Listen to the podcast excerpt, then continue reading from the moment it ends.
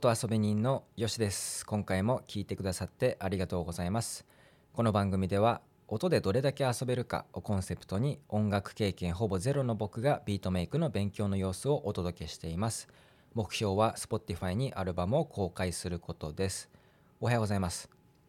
ちょっとあの長くなりそうなので今回は、えこのまま本題に行きたいと思います。え、今日はですねミキシングということで、ま、今までね作曲解説初めての曲の、まあ、音をねどういう感じで追加していったかっていうお話をしてきたんですけどももう音はですねトラック14個っていう形でもう追加し終わってここからねミキシングっていう作業に入っていくんですけども今回は僕がまあ初めてかなこの自分なりにちゃんと調べてどういう順番でやればいいんだろうっていう形で調べてミキシングをやってみたのでそのねざっくりのね順番とかミキシングってこういうものらしいですよっていうねその今ね何だろう僕と同じようにこれからミキシングするとか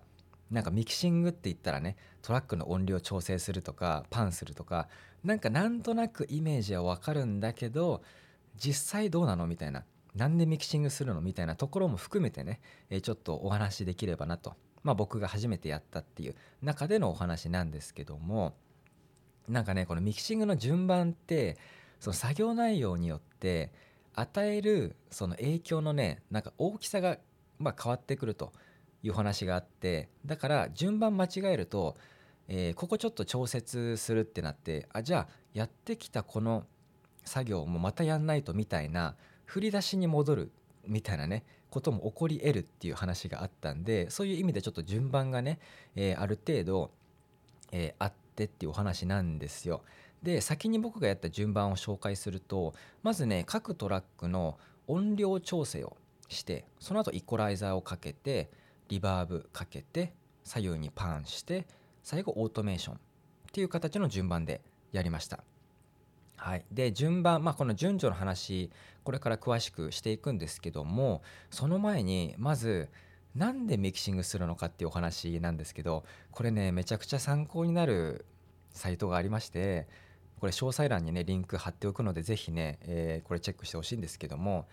茶の間のサウンドラボラトリーっていうねサイトがあってここで超初心者のためのミキシング講座っていうシリーズがあるんですよ。これがねもうすごく勉強になる記事なんですけどもでここにも書いてあったのが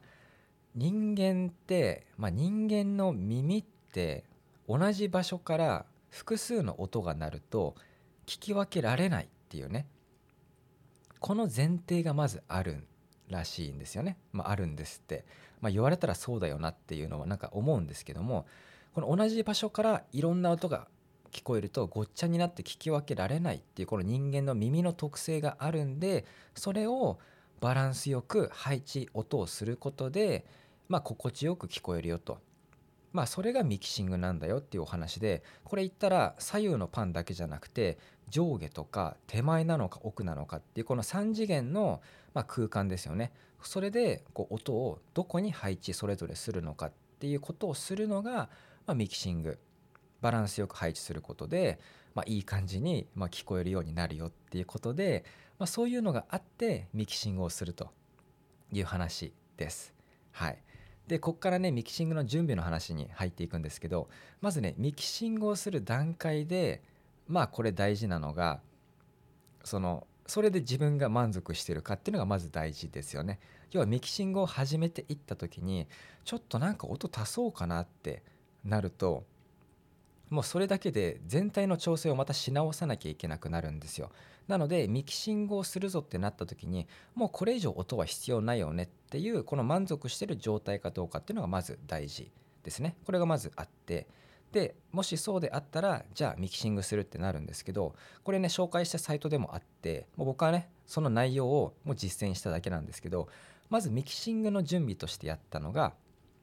えー、各トラックをこれね全部オーディオトラックに変換するんですよ。まあ、僕ねその MIDI キーボードとかで打ち込んでるんで基本的になので MIDI トラックなんですよねほとんどが。まあ、鳥の声とかはねオーディオトラックですけどこの MIDI トラックを全部オーディオトラックに変換まずします。まあ DAW ソフトだとバウンスするっていう表現もするんですけどこの全部オーディオトラックに変換することでパソコンへのまあそのなんかね負荷 CPU への負荷が減ると、まあ、動作が軽くなるってことですよね。であとはその MIDI トラックってなんかね棒線だけのデータなんですけどそれが波形になることで結構ねビジュアル的にミキシングもしやすくなるんで、えーまあ、全部オーディオトラックに変換するということですよね。はい、でまあ、これバウンスするって言うんですけどこのオーディオトラックに変換する時に左右のパンこれ僕結構ねそのミキシングする前の段階で、まあ、感覚的にちょっと暫定でパンとかってかけたりしてたんですけどこのパンは全部リセットで真ん中の状態にした形でバウンスすると。であとねこれ後で詳しく話しますけどリバーブもこれあの、まあ、アルケミーとかでプリセットとかまあ、音源によってはリバーブかかってたりするんですけどそれが取り除ける場合はあのリバーブも取った状態でバウンスするっていう形ですね。でオーディオトラックに変換したらそれをノーマライズっていうことをするんですけどこれもねその茶の間のラボラトリーのサイトにあったこと本当まんまのことをね僕はやっただけなんですけどノーマライズって何かっていうと音量を最大限にしてくれるんですよ。波形をぐっとこう大きくしてくれると。でしかも0デシベルを超えないように音割れをしないギリギリのところまで音量、まあ、音圧なのかな？上げてくれるとだからこれ全部のトラックをノーマライズすることでとりあえず音が全部最大限に出るようにはしておくと。まあねこれ全部再生するとでかって思うかもしれないんですけどなんかこれやるといいよって書いてあったんで僕はこれやりましたね。っていう形これがまず準備段階です。はいあのパンはゼロにリセットしてリバーブは取り除けるなら全部取り除いてで MIDI MIDI トラックをオーディオトラックに変換してでノーマライズして音量を最大限に全部しておくと。これがまず準備段階ですね。はい。でこっからじゃあミキシングスタートという話になるんですけど僕の場合の順序としてはまず音量調整から入りました。であのこれまあ要はこれ音量調整に限らずなんですけどそのミキシングする時に確認する時にサビからやるといいよっていう話があって要はサビって一番の盛り上がりじゃないですか。なので一番音が多いと思うんですよねでミキシングって全体のバランスの調整なので例えばイントロとかがすごい静かな感じで始まるってなった時にそのイントロでミキシングをするとやっぱりその静かなのでこれ一番音が多くて盛り上がってるサビで基本的に調整するといいよっていうお話があったんですね。であとソロモードっていうのがねあの DAW ソフトにはあって、まあ、トラックが例えば14個あったって時にその1つのトラックをソロにするとそれだけまあ音が聞こえるって話なんですけどこれは使わない方がいいっていうお話があったんですよね。まあ言ったらミキシングって全体の調整なのでソロモードで聞くその音だけを聞くっていうことは最終的なアウトプットとしてはないのでソロモードも使わない方がいいよっていう話がありましたね。はい、で音量調整なんですけどこれなんかねバスドラとかがなんか起点にあのなる場合があるよって話があったんで、まあ、僕はね、えー、今回ドラムはバスドラしか入れてないんですけどまず僕バスドラを起点にやっていきましたで音量調整もそのノーマライズっていうのをかけてあのかけてるんで今の状態的にはもう0デシベルギリギリまで上がってるんですけどこれを要は下げていくって感じですよね。あのミキシングの後にマスタリングっていう作業が入っていくんですけどマスタリングの作業でこう音が上がっていくんですよ。音圧が上がるっていうか音量が上がっていくのでそのためにその0デシベルギリギリだとそのこの、まあ、ヘッドスペースっていうんですけどそこの上げるためのスペースがあのマスタリングの余地がなくなってしまうんでまあ音量調整でバスドラから僕は始めたんですけどこのバスドラをまあ言ったらマイナス6とかマイナス10とかこのヘッドスペースをちょっと作るような形でまず起点はバスドラっていう形で音量調整をしていってってでそこから他のトラックを調整していくみたいな感じですね。はい、で音量調整が終わったら次はイコライザーなんですけどこれイコライザーもねなんかいまいちイメージ僕もつかめてなくて、まあ、EQ とかイコライザーやって言うけど実際どういうものみたいな話があってでこれ言ったらあの低い音真ん中の音高い音とかをグラフでこう上げ下げして、まあ、音質調整するみたいなものなんですけどなんかこのイコライザーって最初のうちはその音質を変えるとかじゃなくていらない音をカットするっていう使い方をするといいっていうお話があってあこれ分かりやすいなと思って僕はそういう形でイコライザーを使ったんですよ。で基本的にまず最初したのは、まあ、これ全トラックにイコライザーかけていくんですけど20デシベル以下の音って、まあ、人間には聞こえないんですよね。なのでまあまずは20デシベル以下の音は全部カットすると、まあ、グラフでこう下げるみたいなね。であとトラックによって例えばじゃあバスドラは、えー、低めの音が中心になっていて高い音は鳴っていないとか、えー、メロディーはちょっと高めの音だけだよねとかっていうトラックによって鳴っている音のエリアって違うんですけどもその鳴ってる音のエリア以外のところをカットしてあげると。まあ、要はあのなんだろうな自分で聞いてみたらまあ、もちろん聞こえないんですけどこのイコライザーっていうのを使ってこの辺の音は鳴ってないから確実にカットするみたいな作業をしていくとなんかね聞き比べたらねそんな分かんないんですけどこれが例えば14トラックとか203040トラックとかってなっていくとすごいね変わってくるんですって。だからイコライザーで、えー、不要な音を、まあ、鳴っていない音のところをカットすると。いう作業を、えー、しましたね。で次にするのが、えー、リバーブなんですけどもまあリバーブって言ったらね空間反響とかっていうね言い方ありますけどもこの、まあ、音楽曲に空間を与えるみたいな意味でリバーブをかけていくと、まあ、立体的に聞こえさせるためっていう、えー、形なんですけどこれあのねあのー、そのミキシングの準備の話で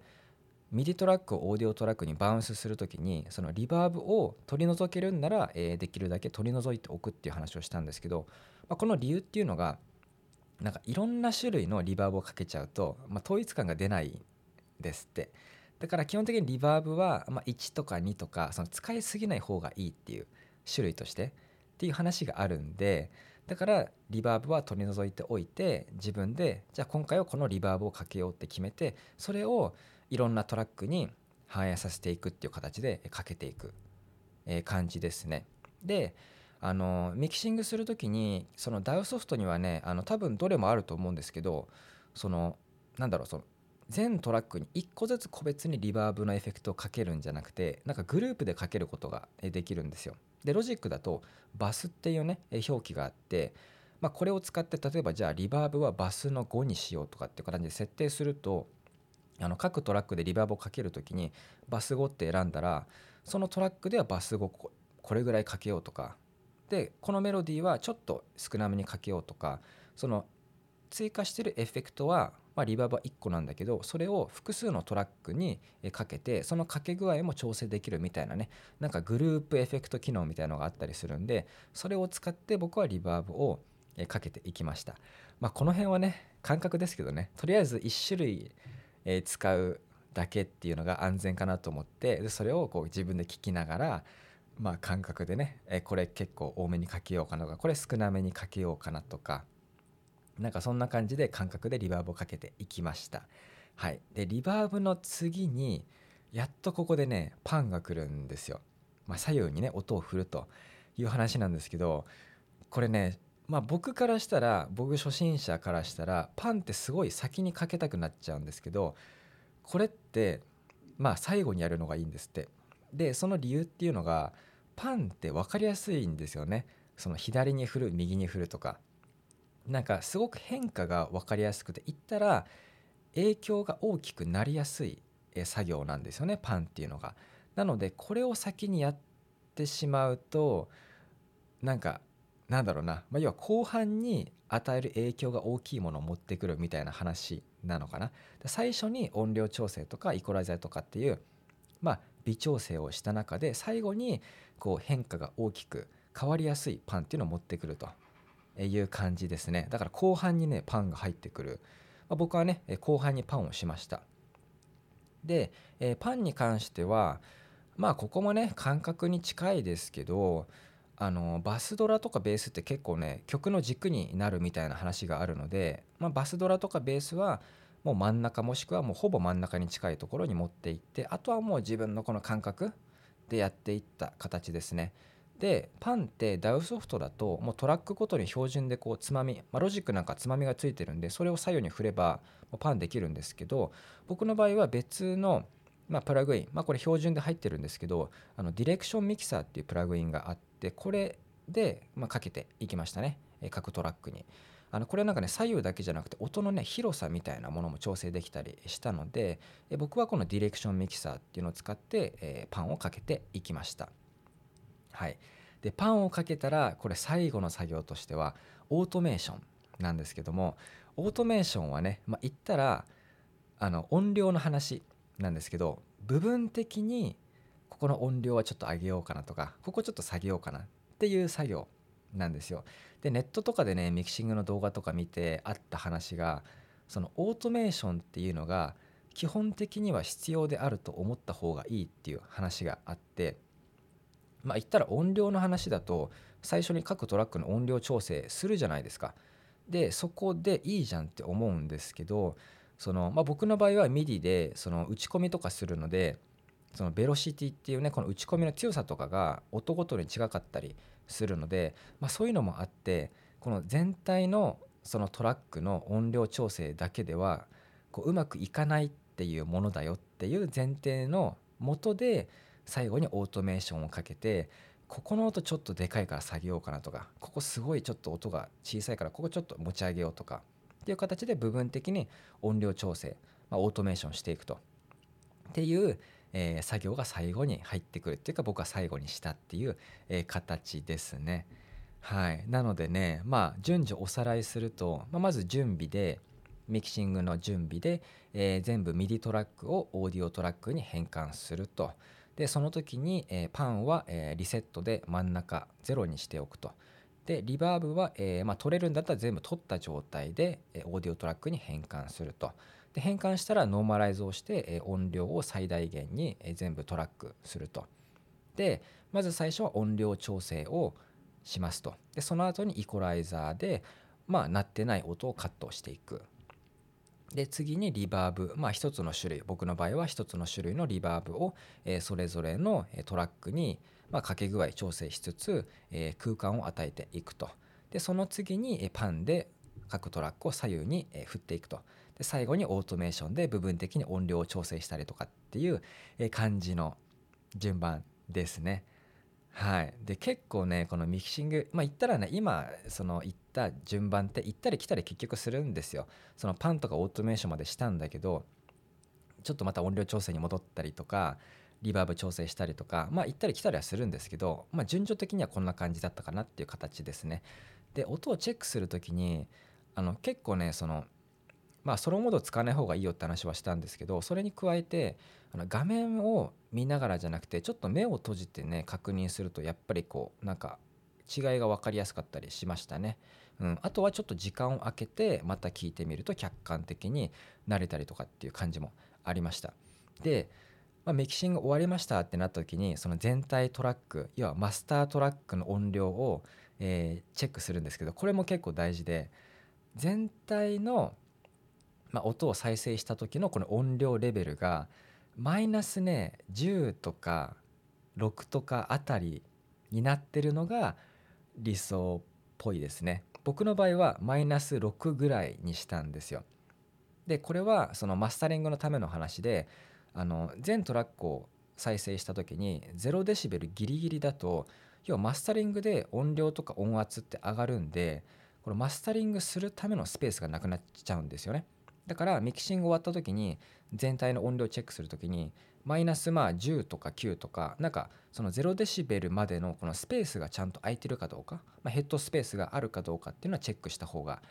いいですね。結構僕はねここすごいこのスペースを作るために後半結構微調整とかしたのであのまあ明日ねマスタリングの話はしますけどマスタリングのためのスペースも、え作っておくと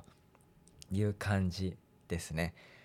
はいということで今回はミキシングの、えーまあ、僕なりにね、えー、初心者なりにちょっとねちゃんとまあ調べてやってみたのでその流れとかをねご紹介しましたね。なんか個人的にはね最後にパンを持ってくるっていうのがあそうなんだっていう、えー、あの思ったところですね。うん、もちろん他にもね、まあ、ミキシングってまだ僕初めて1回だけしかちゃんとやってないんでここからもっとミキシングは勉強していくっていう、えー、形になると思うんですけどまあリバーブかける時になんかディレイかけるとかなんかあのなんだろうなディストーションかけるとか音質を変えるとかまあ本当なんか全然そのミキシングって言ったらこれっていうあの今回の話ではないんですけどまあなんかなんとなくねあミキシングってこんな感じなんだみたいなちょっとやってみてちょっとイメージがね、えー、前より湧いた気がしたのではいそんな感じでね説明してみました長めですねいつもより長めの投稿っていうかね収録になりましたけどはい今回もえー、最後まで聞いていただいてありがとうございました。まあ、あくまで僕がやってみた、えー、順序ですけども、まあ、参考になったようであれば嬉しいです。面白いな、応援したいなと思ったら番組のフォローしていただけると嬉しいです。えー、番組へのご感想、ご意見などは、え詳細欄にお便りフォームのリンクがありますので、そちらからお気軽にお送りください。主な最新情報は Twitter で更新中です。ハッシュタグ音遊びラジオをつけてのツイートも嬉しいです。ではでは、良い一日を。